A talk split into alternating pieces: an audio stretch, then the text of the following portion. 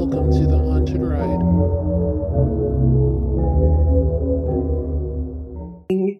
Cases that leave me with more questions than they do answers. But this particular case, I. The first time I ever heard it on a podcast, which has been done numerous times on podcasts, which have done it much better than I could ever dream of doing, immediately I was just like, what happened to this girl? I just, I didn't understand.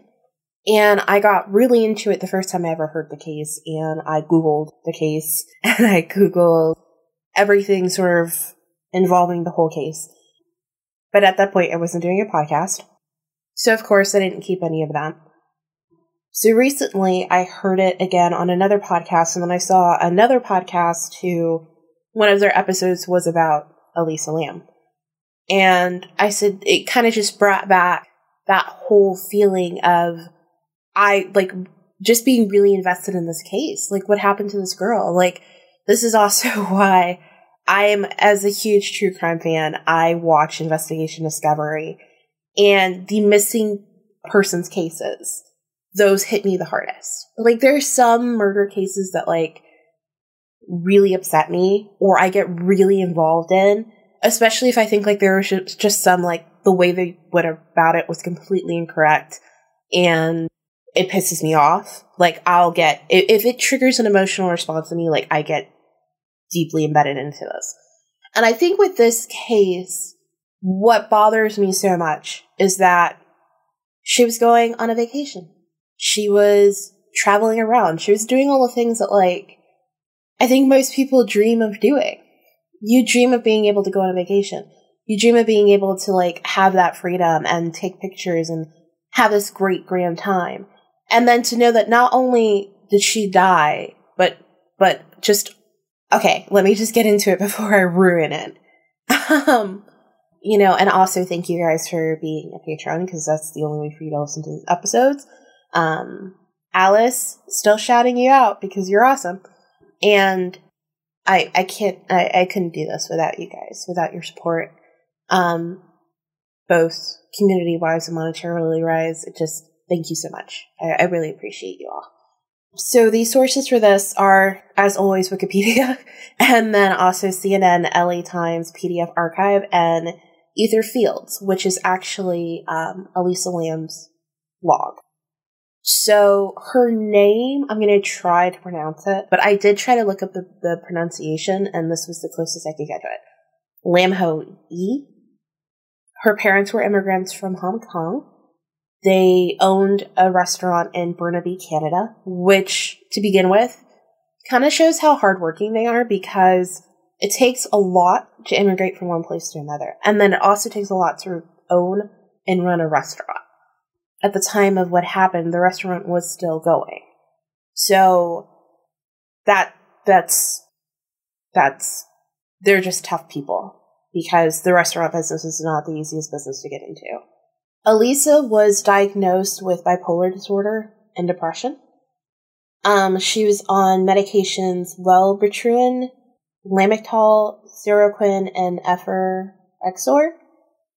She had no history of suicide, uh, although she did apparently go missing for a short period of time.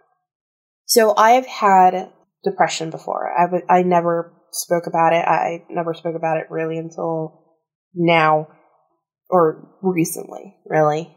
And so I was never on any medication or anything like that. But I do know someone who did have depression and she did take medication and the medication did not affect her well. It was not what she needed for her body and for her to feel better. And it did make very manic episodes in her where she would black out. She would wake up and not remember who people closest to her were um, she would go into violent episodes and not remember that she ever did them. So, getting the right medication for your mental health is really important. I know a lot of people don't like to think about it that way, or they don't like to to a doctor or talk to a therapist or stuff like that. And I understand that's your decision. But if you do need medicine and you are brave enough and, and open enough and comfortable enough to say, Hey, I need help which is a huge thing.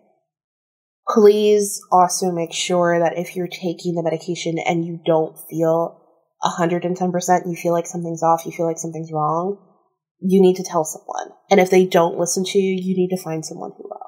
So clearly, I don't know if any of these helped her, hurt her, did anything to her, but because I have personally seen that happen to someone who was extremely close to me and is um, still extremely close to me, and I was in that that situation daily, it's it's hard if it's not right. So I hope it was right for her. But I also go over that because this is a large part of what the public's eye is on this case. She, as I said, ran a blog. The first one was Ether Fields, which was mostly pictures of models, accounts of her life, and her struggle with mental illness. I actually brought up the blog. And I noticed that a lot of the posts that she actually like wrote out was about happiness. I, I didn't read everything, but there was a lot about um, happiness, community. Um, there was even a, a point in time where she moved to Tumblr, and I'll say that blog's name in a second. Although I tried to bring that blog up and I couldn't find any of the posts, so it looks like they've all been deleted. I don't know if that was before Tumblr's big like NSFW thing or not, but there are no the, the blog actually the name is still there and it's still up, but there's no post there whatsoever. But this is a quote from her Ether Fields blog, which is There is a declaration throughout Tumblr that the people around them infuriate them and they hate people. But somehow those people on Tumblr, they get you. So she really seemed like she enjoyed community spaces and really wanted to be a part of the community. Uh, she was a student at the University of British Columbia. Now, there's a little bit of confusion about this because she was a student for sure, she had a relapse in January of 2012, and she ended up dropping several of her classes, and she was really concerned. And this was on her blog, uh, the Etherfields one, that she was concerned dropping so many of her classes would actually hinder her from graduating school. And there was someone whose name is Randy Schmidt. Don't know if I'm saying that right. uh, he's the spokes. Uh, he was the spokesperson for the University of British Columbia, and he said that Lam was registered in a class in August, but she was not registered in any classes this year, according to the records. And that was a quote from CNN. She traveled alone using the Amtrak and intercity buses. She went to the San Diego Zoo and she seemed at least to be pretty close with her parents because she contacted them every single day. She arrived in LA on January 26th. She checked into the Cecil Hotel. Now, Cecil Hotel has a bit of a past. It doesn't really seem like the best place for a lot of people, but it's a cheap place for people at that. At least at the time, it was. I did see a sign that said something about like the cheapest place for people to to rent, but it has a completely shitty and horrible past. She was originally assigned to a shared hotel room on the fifth floor, so you had roommates. But her roommates complained about her odd behavior, so she was moved to a room all by herself. And some of the sort of checkered past of the Cecil is that Elizabeth Short, which is the Black Dahlia case, which I actually didn't know anything about until like a month ago. It's rumored that she made her last stop at the Cecil before she died. Goldie Osgood was raped and murdered there, which is also an unsolved case. So now there's two unsolved cases in this this place's past. Jack Unterweger and Richard Ramirez, which were both serial killers, resided at the hotel. And there was also a history of a suicide where a woman jumped out of the window and unfortunately landed on a pedestrian and they, they both died. So the Cecil just honestly was not the best place, it sounded like for most people to stay. So the plan was that Elisa would check out of the Cecil, and then she would leave for a vacation in Santa Cruz. But on the day that this was supposed to happen, her parents didn't hear from her. And so they called the LA police.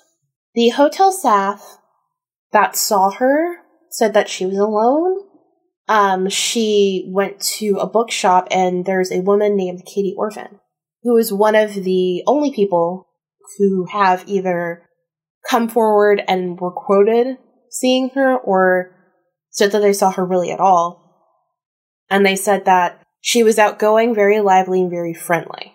So this was on the day that her parents should have heard from her, didn't hear from her, also on the day that she was supposed to check out from the hotel to leave her vacation in Santa Cruz. And Elisa actually had come in to this particular bookstore and had said that she was planning on getting a book as a gift to take home to her family. So at this point, like everything's good. She seems happy. Everything's fine. Nothing seems like it's wrong. She's planning on getting gifts for her family and taking them home. So she's planning on coming home. She's not planning on, you know, staying there any longer or doing anything bad to herself or harming herself in any sort of way. So the police searched the hotel. They had dogs, which did not pick up her scent anywhere. However, the police didn't were not able to search every single room because they didn't have probable cause. So they searched basically as much as they could and as much as the law would allow. But then they were they, they couldn't search anymore. They didn't have any probable cause. They didn't know what happened to her, and they didn't know that a crime had occurred, really. So on February 6th, flyers were released with her image in the neighborhood and online. And on February, February 14th, the police released this video of her in the elevator. Now, what's really interesting for me is clearly the police are releasing these things because they don't have anything to go on. They have no idea what's going on. They have no idea where she is. They don't know what happened whatsoever. So they're basically asking the public for information on this this woman. And the elevator video, I actually remember watching it when it first came out. The only reason why I found out about it was because it was on my YouTube and it was on the like news feed or something. And when I had seen it, it had been because some people were talking about like paranormal occurrence or something like that. I watched a video and I was like, first off, like, what is this woman doing? Who is she talking to? And where do you see the paranormal occurrence? Are you saying that she's talking to a ghost that no one else sees? Like, that's what, that was my initial reaction to the video. I had no knowledge of it being the Elisa Lam video. I, cause I think it was like posted and then reposted somewhere else. And um, I will actually see, I, it's still up on plenty of different sites when I was doing this research. There are a ton of sites that actually have a copy of this video and I will post it on um, our social media and the blog if you guys would like to see it. But I didn't watch the video again, just because of how I feel about the whole thing. But I remember the video. I remember it clearly. And in this video, she did exhibit some strange behavior. I don't remember her mouth being pixelated completely. Although that is something that was, that a lot of people have said that her mouth is pixelated. Some people have said, well, we don't really know it was her. They could have just hired an actress, or an actress, shot this video and then released it. But, I mean, it's the police. So, don't get me wrong. I don't have a ton of faith after doing these true crime cases and this research, especially last month on Henry, um, Henry and Ottis where we clearly saw that the police just used them to to solve some cases that really were never solved and so they gave a family false answers when they should have been making sure that they gave them the right answer. So, it's not that I have the highest standard of belief and faith in police and our judicial system. However, I would like to believe that they would not hire an actress to play this woman and have her do these things and then be like, "Hey, let's release this photo or let's or let's release this video so that people can watch it and do what? Like what are like I, and the other thing too is like I really don't even understand why did they release this video?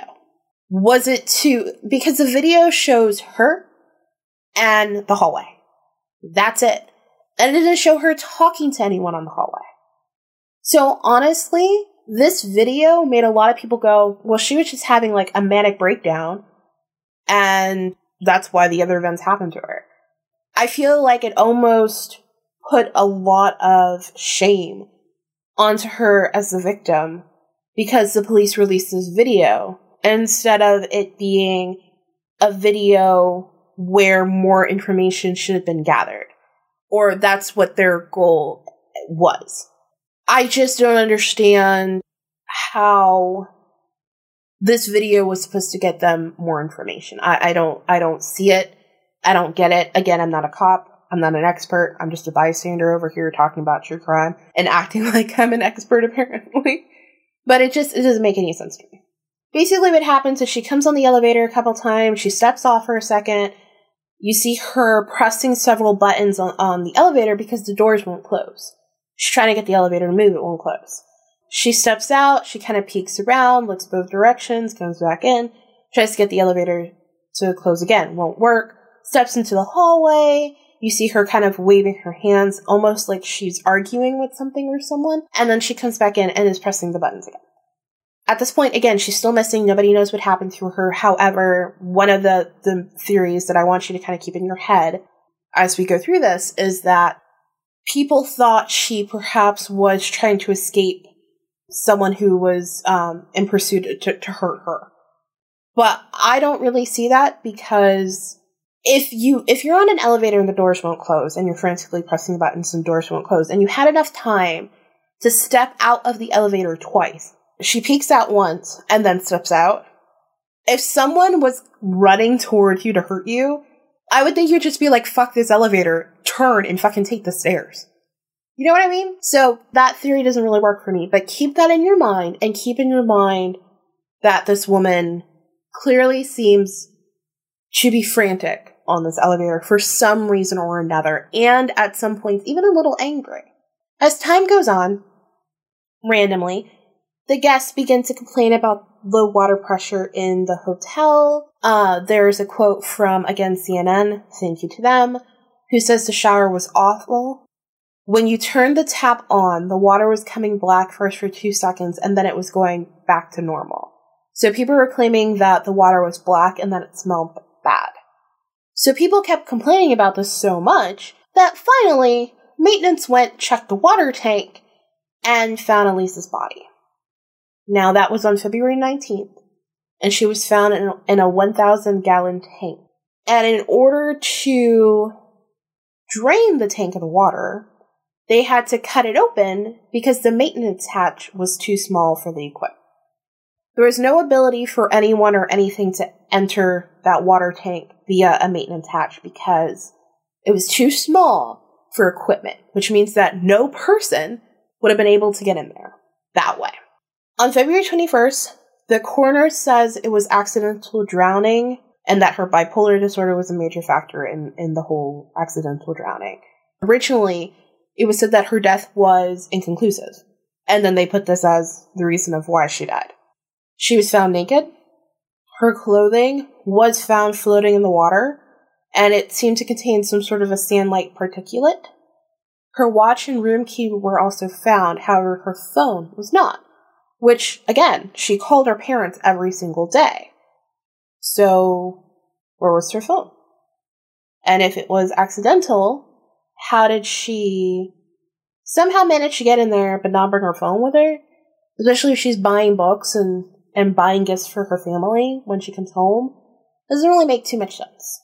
Now, this is kind of going to get into a little detail of the autopsy and um, just some notes from it. So if you don't want to hear this, skip forward maybe a minute or two, something like that. But she was moderately decomposed bloated with a greenish and some marbling um, on her skin around the abdomen area. There is no evidence of physical trauma, sexual assault, or suicide. The toxicology tests were incomplete because not enough blood was preserved, which, again, not an expert, but that sounds kind of strange, but okay. I mean, it could be because of the bloating and gases and stuff. Maybe it did something with the blood. I don't know. Um, there was tra- there was traces of prescription medication and non-prescription drugs. Uh, one of them was Sinutab and ibuprofen, so basically normal things. It sounds like there's a small amount of alcohol, but no recreational drugs. No rape kit or fingernail kit results were processed. If they were completed, no one knows. Which sounds very strange to me because This happened in 2013. We're not talking about 1970, 1960, 1980, even 1990. We're talking about a time like legitimately six years ago. They should have performed that. I don't understand why they didn't. There is no evidence of internal injuries, no marks on her neck or chest deformity. There is pooling of blood in the anus, which some people, mostly Reddit, because she has a huge community on Reddit, have discussed the fact that perhaps this happened due to the fact that something with the drowning and how the body reacts with the bloating and everything, that it, it causes stuff, and then you may have some pooling of blood in the anus. And there was no needle tracks. So clearly she had no drugs in her system that could have caused her to have this manic thought process to climb into a water tank somehow and drown herself, basically. Um, or that it was, you know, having some sort of hallucination that it was a beautiful pool, and hey, let's go take a, uh, let's go swim in the pool, and then she can't get back out. That doesn't, that's not evident anywhere. None of those are evident at all. So, a couple questions, which are, how did she get in the tank? I, I will also post a picture of the tanks that I found online. Thank you, Google, and people who are involved in this case, and post things like this. Because apparently, the doors and stair access to the roof were only accessible by employees, and any failed attempt would have triggered an alarm. So they were trying to be secure about it. However, there was a fire escape that reached the roof. So she could have just, if she would have known about it or seen about seen it, or especially if she was traveling around taking pictures, which was something she apparently loved to do. Um, and she's going to these different places and stuff like the zoo and sort of just enjoying her time in this in the city and in this place. I mean, unless unless somehow it was hard to see the fire escape, I'm pretty sure she could have figured out it was there. And someone actually made a video later that showed the fire escape did provide access to the roof. And they also showed that the water tanks were open. Now, this is like a huge controversial thing for me because there were articles that said the water tanks were open, and honestly, it was only two. It was one, the the mention about this in a video that showed that the water tanks were open, which I didn't find, and then two was a police detective that said that it was easy to open the water tanks. However, I can't really agree with that because when I looked at the pictures and you look at the height difference from these firefighters who had to go get a ladder to get into the water tank to try to get her out. And you see how high these water tanks are? It's not possible. It's not possible that she could have just like crawled up somehow unless she's unless she's like Spider Woman. There's no way for her to have crawled up the water tank without having a ladder, and a ladder was not found. Um, and also, the police dogs were on the roof, and they did not pick up her scent. However, they were not taken near the water tanks. So, to share something that bothers me about that, my house was broken into in 2017. Now, I was home when the person broke into my house. I confronted them. I made them leave because I was like, I don't think so. And and I, I, it was a thing. So when the cops came, they brought everything. They even brought a helicopter, which I did not know the helicopter was for me until I realized like it was flying over the area. They had blocked off the roads. They brought dogs. Now, I had seen the person go a particular way. But when they had the dogs, I watched the dogs go the other way and I was like, what are they doing? And at one point, they brought, they said, we have a suspect. We need you to see if this is a person. They, they put me in the back of the police car and basically had me do the whole drive by routine. The dog was sitting there at this person because it had found them. Now, I did not realize it was a person because apparently he had been in trouble for this before and had gotten out. And so he knew to put a temporary washable dye in his hair and wear color coded contacts. So while his body frame sort of looked similar. He clearly had just gotten out of the shower. His hair w- looked completely different, and his eyes looked different. So I was like, I'm not. Like, I wanted to say it was him, but then I was like, well, what if I'm wrong? And I was like, and this person clearly had these details, and I don't see them. The only reason why they found out that it was him was because he came back and he did it to somebody else the next day. And they caught him. So, again, he left my house, went to his house, took a shower. The dog could still find him. And and I'm not gonna lie, like when he when he came into my house, I was using the bathroom. Which means there were specific strong scents from me and then a couple scents from him, and the dog found him no problem. I don't understand how the dogs would have had to be taken over to that specific area if they were already on the roof. I also don't understand how they didn't pick up her scent if she was clearly using the elevator and also clearly going to different places, leaving the building, coming back. Granted, there seem to be a lot of people there. That means there's a lot more contamination of scents than there was in my home because it was only me. And then this person. So there's only two scents a dog to, to try to sift through, not, you know, 20, 40, 60 scents of people coming in and out of that hotel. That may have been a little bit harder, but how many people were able to go on the roof? Shouldn't there have been a little bit less sense on that particular building? I mean, yeah, the wind blows and creates a sense and stuff like that, and and you know maybe I'm trying to, I'm not trying to blame the dog at all, or or and I, I I'm I'm not even really fully trying to blame the police, but my point is just I feel like they didn't really believe she was missing. I think they did that whole, yeah, we'll go check. And then they left. And then when they didn't find anything for a couple days, they're like, oh shit. Maybe she's really missing. Like, I, I feel like they did that, that, that critical thing that we watch them do in every goddamn case. Where it's like, you got 48 hours, honey. You gotta be missing for 48 hours. They're grown adult. E- even after 48 hours, sometimes they don't want, they don't, they don't care still from the family's perspective, they think they still don't care. And then, like, what the fuck? Why didn't she run a fingernail or a rape kit? Where are her prints on this water tank? Why do we not know that information? If I can pull up a goddamn autopsy report, why couldn't I find that? Why could no one find her fingerprints on the water tank?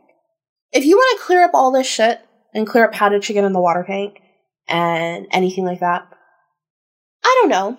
Did she find her fingerprints on the door? Did she find her fingerprints on the top of the tank? And when I looked, I, I it said it was a four by eight foot cylinder, which was then again, which was then further propped up by cement blocks. I'm five foot four. I can reach up maybe, maybe, like let's say five eleven with my arm. So how the fuck am I going to get up eight feet, not including the cement blocks? again, when you see the picture, it's going to make a lot more sense that there's no way you can reach up that high. Like there's there's no way she just like wrapped your wrapped your fingers around the top of this tank and then like skirmied her way up and then dived in and then threw her clothes in? Did she take off her clothes while she was in the tank? It doesn't make any sense. Where's her phone? Like, why? Didn't they have pings by then? I'm pretty sure they. I'm pretty sure they knew the whole ping system by then. Again, this is 2013. It's not that old. And why do we not know where the sand particulates came from? And I even sat down and I thought about it because in Florida we have horrible water, so you cannot drink the tap water whatsoever. If you do, it will make you sick. You have to have a filter. And if you wash your dishes and your dishwasher, stuff like that, you wash your clothes, whatever, if you're not careful and you don't have a water softener, eventually you will get those spots and stuff and everything on there from hard water stains. Get it all in the faucets, get it everywhere. You've got to use the whole vinegar or rust shit on everything. It's a whole thing. Now, I don't know how that comes up in a lab, but could that be part of the same particulate? Is that just the water in California? But if you can drink the drink from the tap, I'm assuming that your water doesn't have sand. So where did it come from? And then again, like if she was able to get it in the water tank by herself, how did she close the water tank? The the person who said they found this vid or they posted this video that the water tanks were open Well, when the police were there, the water tank was closed. So either it was open and someone closed it, or she opened it and then closed it. If you're if you're saying it's accidental, no murder occurred. Makes no, and then there was no ladders found. So somehow you want me to believe that this woman is either Spider Woman or Woman. Freaking reached up to the top, skirmied her way in, said fuck my clothes, took them off, left her cell phone somewhere else that has never been found. Especially in a place where she had already lost her cell phone before, apparently. I read it in one report. And someone bought her a new phone. So typically, I think when most people lose something, they attempt to be more careful about not losing it the second time. I would think that it would be more.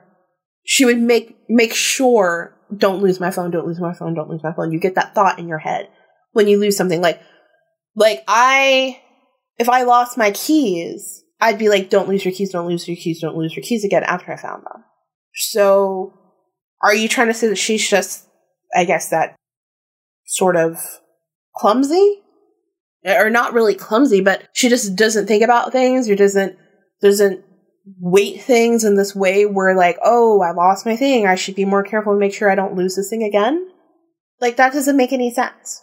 And I have a quote here that really, when I saw it, it really hit me. And I was just like, man, that's fucked up. It's from someone whose name is Demetrius Wyman. And this is from the LA Times. And they quoted this person as saying, It's common for people to go missing around here, he said. But not dead and missing, especially in a water tank. And that hit me because, like, so, so not only did this place have a horrible history, the Cecil, it was common for people to go missing there. And that, that goes back to the whole police thought of, okay, so she was where? And how long has she been missing? Oh, we're not going to devote everything to this because that's a common occurrence. People go missing there all the time.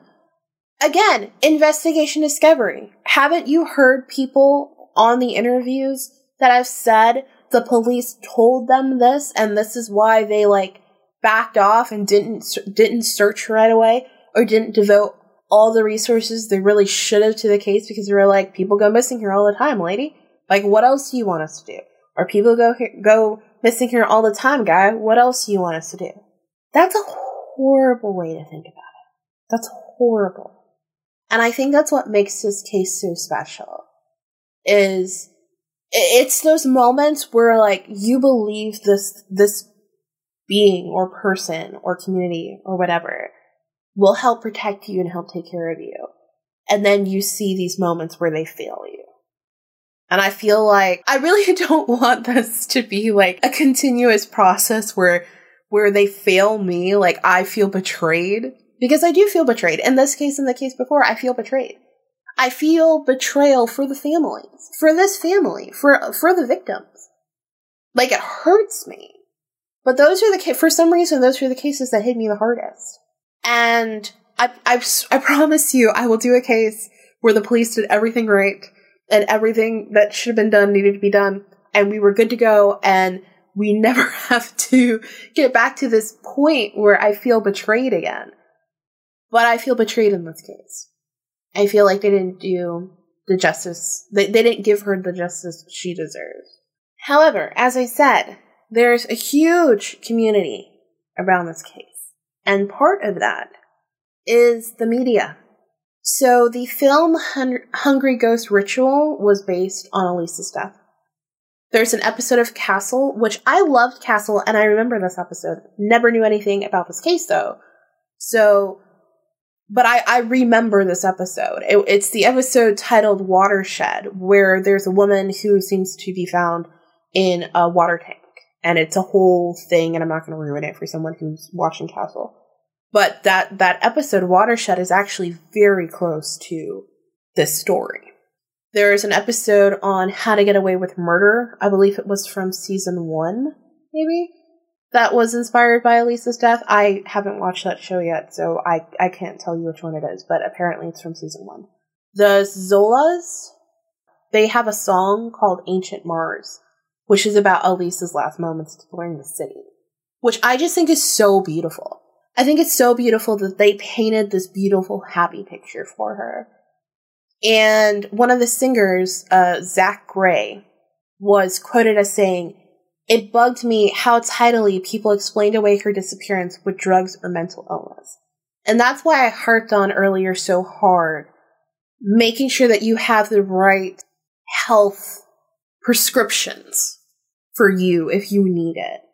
Because I have seen someone go down that track where they didn't have it. But based on what these, what, you know, Katie Orphan said, Elisa did. I mean, maybe she didn't. Maybe it was just an act. She had bipolar disorder. Maybe she just went from one extreme to another, and maybe her extreme at that time was being happy, and then she went to the extreme of extreme depression, and she couldn't take it anymore. But again, we clearly saw that someone performed suicide by jumping out of a window at the Cecil, which means it could have been done. She could have just done that. What would be the reason for finding a way to go through all this trouble of going up the fire escape and taking off all your clothes, holding them all with you and your watch and your room key climbing into a water tank that was eight feet tall, somehow having a ladder that then was never found again, and then getting into the tank and, and killing yourself that way. If you really wanted to die, why why would you go through that much? You know what I mean? That makes no sense. Like that's that's my thing with this case is makes no sense. Similar to the other one, makes no sense. And he also Zach Gray. So going back to the quote, Zach Gray, um, he attended the University of British Columbia around the same time that Elisa did. He did not know Elisa, but he had a friend who knew her.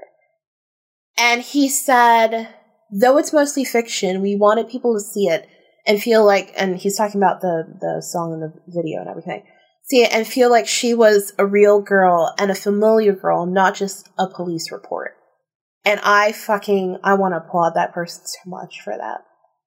There is another song by Kale the Sun called Disappearing Syndrome, which was inspired by Elisa's story.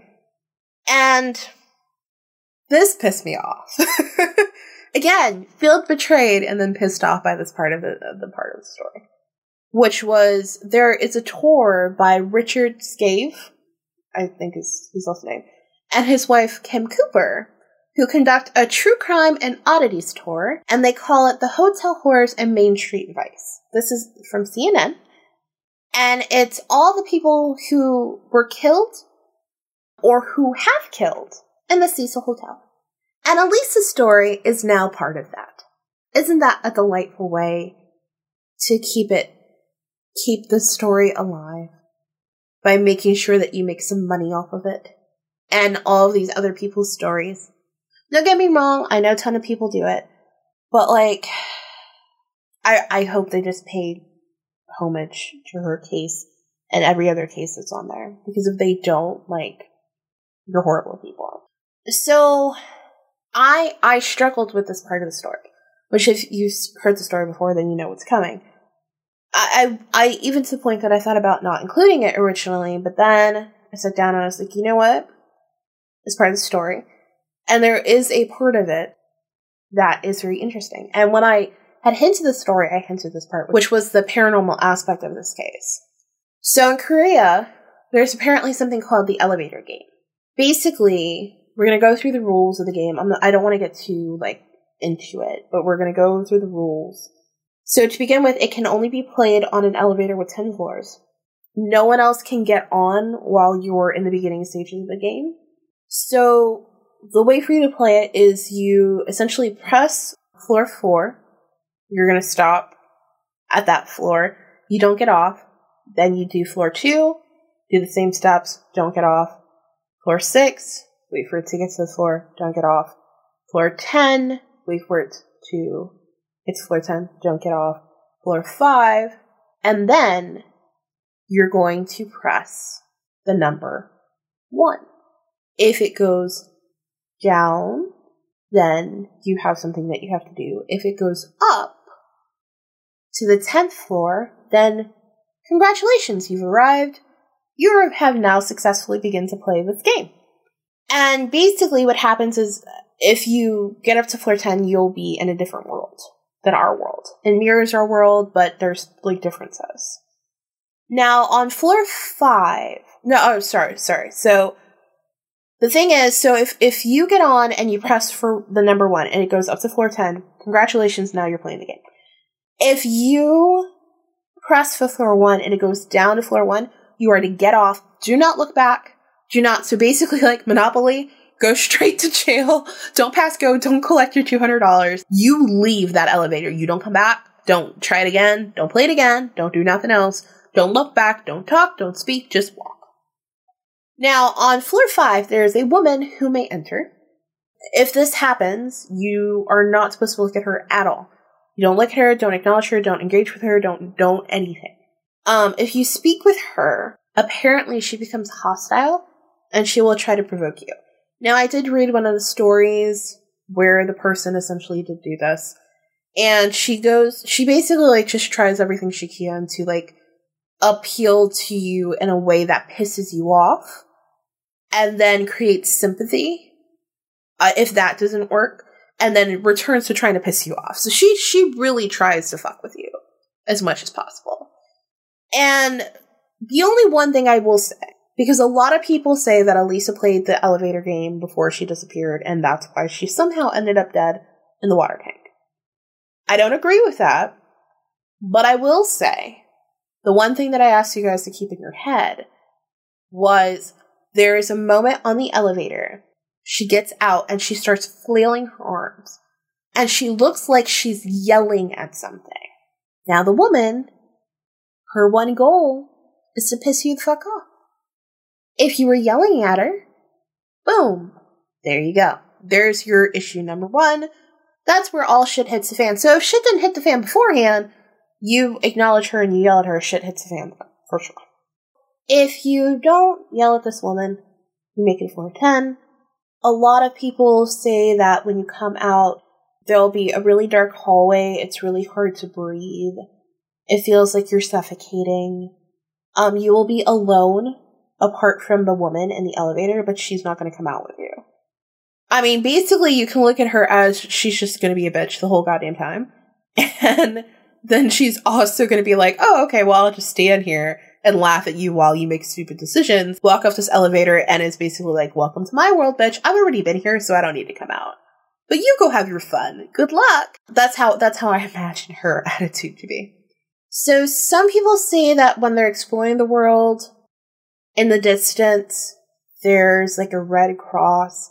Some people say there isn't a red cross. One person who I think he had broken the rules and had looked at the woman, but didn't engage with her, he said when he looked out, he just saw like a field of, of corpses and bodies, dismembered bodies.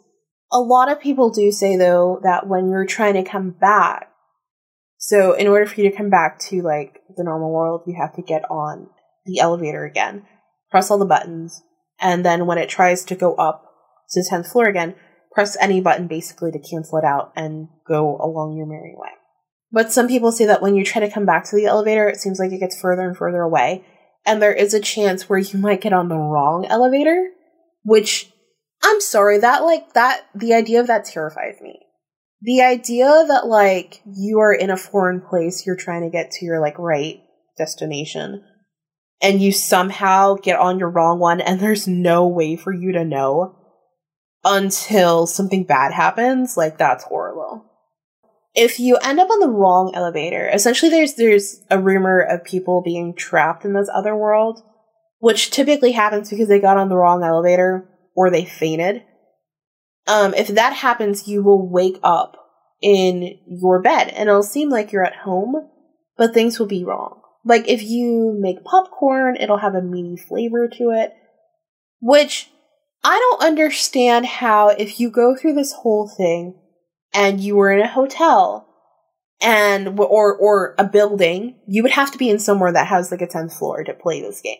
So unless it was an apartment b- building, you, I'm assuming you're somewhere that is not does not have your bed in it. It's difficult for me to believe that you get on this thing, you do all these things, you remember this woman, you remember your life so clearly and vividly and really that you got on this elevator you remember the other world, you remember the suffocating factor, and then you remember fainting, and then when you wake up, you're in bed. And your first thought is, let me go make some popcorn. What? like, the fuck? That makes no sense to me at all. It, don't get me wrong. I've had dreams. I mean, we we talked about it in last week's episode about past lives. We talked about the fact that I've had dreams that felt so incredibly real. I was amazed I was still alive when I woke up in the morning. So I'm not saying it's impossible to have this dream or have this experience. I think it's really awkward that you would have this experience and your first thought is, let me wake up, go to the kitchen, and go make some fucking popcorn. And then, oh, why does my por- popcorn taste like meat? What? Also, uh, there were some reports about foods. Ge- in general, like foods will taste incorrectly. Um, sounds may be wrong, like uh, the the chirping of a bird might just sound a little like screeched and weird and just awkward. And and this again is all basically if you faint in the world or you get on the wrong elevator. Basically, just what seems to happen is like you're trapped in the world. But there doesn't. I, I again, I didn't really sit down and like read all the stories. I wasn't researching it for that purpose. But if that happens, how do how do people know it happened? You know what I mean? Like if you're trapped in this other world, who's writing the story? that somehow they know you're trapped. I don't understand. Unless people are whipping out Ouija boards when they can't find these people because they're trapped in the other world, and then they're those people are talking back to them and being like, "Hey, yeah, I played the elevator game, and now I'm trapped in the other world, and this is what happened." For people who come on the right elevator, they walk off.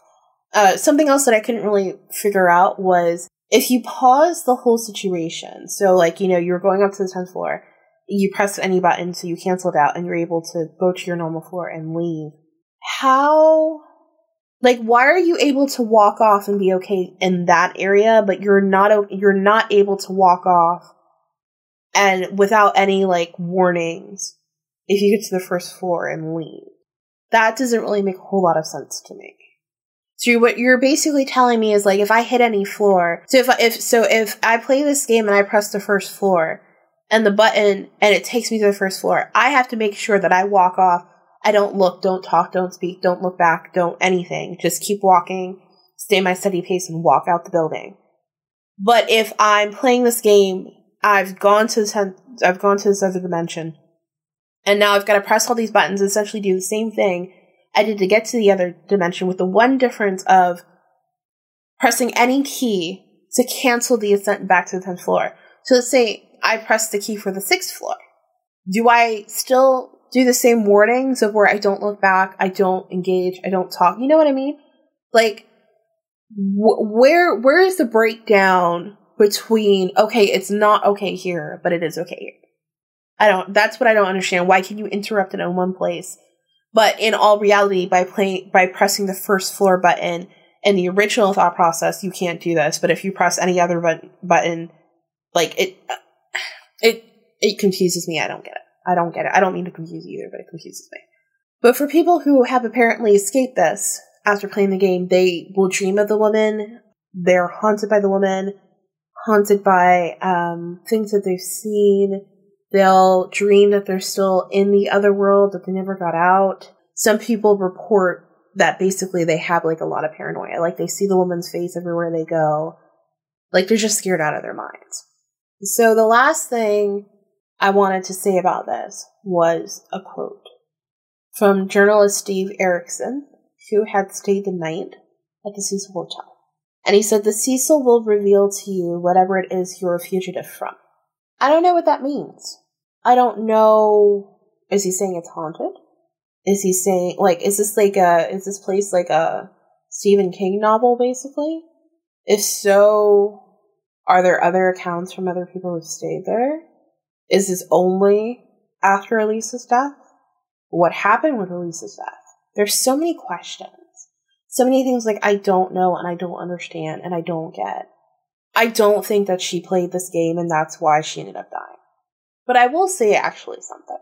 This whole situation, and maybe this is part of why it means so much to me, is it reminds me of one of the movies that I love, Constantine. Now I know that that was a comic, And so that means that the movie was based rudimentally on the comic, I think is what most people who are uh, comic enthusiasts would, would say. I, I don't know. I've never read the comic. I've never read a comic. I have no idea. But, not to ruin the movie for anyone.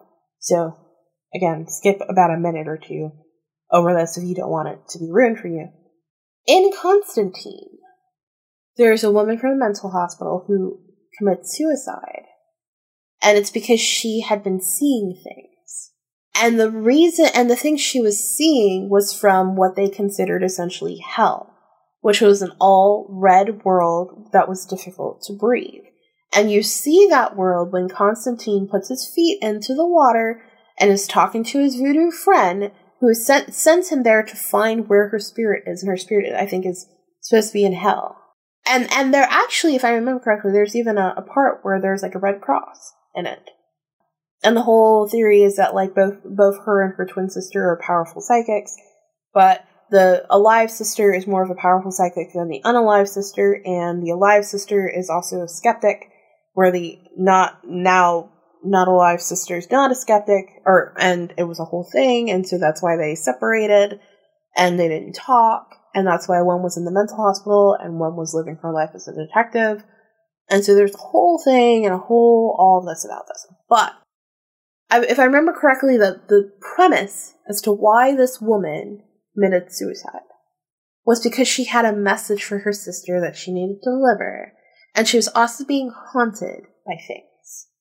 She couldn't take it anymore, and they were telling her to do the, these things to herself, so she finally she just submitted to it and did it the elevator game reminds me a lot about this. And the the thought process that she was driven to commit suicide rem- reminds me a lot about Constantine. But I don't think that Elisa committed suicide. I don't think she did. Because I, every time I try to believe that, I wonder what happened to her belongings. If she bought a book for her family, which I didn't see if she did buy one or not. What happened to it? Where's her wallet? How did they actually? I mean, yeah, they've got flyers and stuff like that, so they knew it was her picture, but where was her identification cards? Where was her school card? Wouldn't that have been able to tell you if she was in school or not? What about the ladder? Why was there no ladder found? Did a maintenance worker come up and go like, hey, look, a random ladder is over here leaning on the water tank or it fell over, let me go put it away? But then he didn't bother looking? Maybe he's the one who closed the tank. Or she. Okay, so if you open and close the tank, wouldn't she have seen the body in there? I I just don't understand. I, I don't get me wrong. I wouldn't be surprised if there was some some sort of paranormal aspect to this, and maybe a spirit did get to her or was haunting her, and that's what she was arguing with in and outside of the elevator, or what was screwing with her, and she'd had enough of it. But if that's the case, she was leaving. That's my thing is she was leaving the she was leaving the hotel. If there was something that was bothering or hurting her, and she did do this to herself, she was leaving. So what was the purpose? I just have so many questions. Anywho, I hope that you guys just take care of yourselves and if you need help, don't be afraid to say that you need help. And if someone doesn't listen to you, find someone else. Because you're important. And I think that's what's the most important. And by all accounts, from what I read in my research, it looks like Elisa did do that.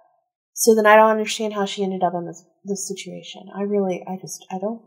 Anyways, take care, guys. Stay sane, stay safe. And don't let the ghost get you. Bye.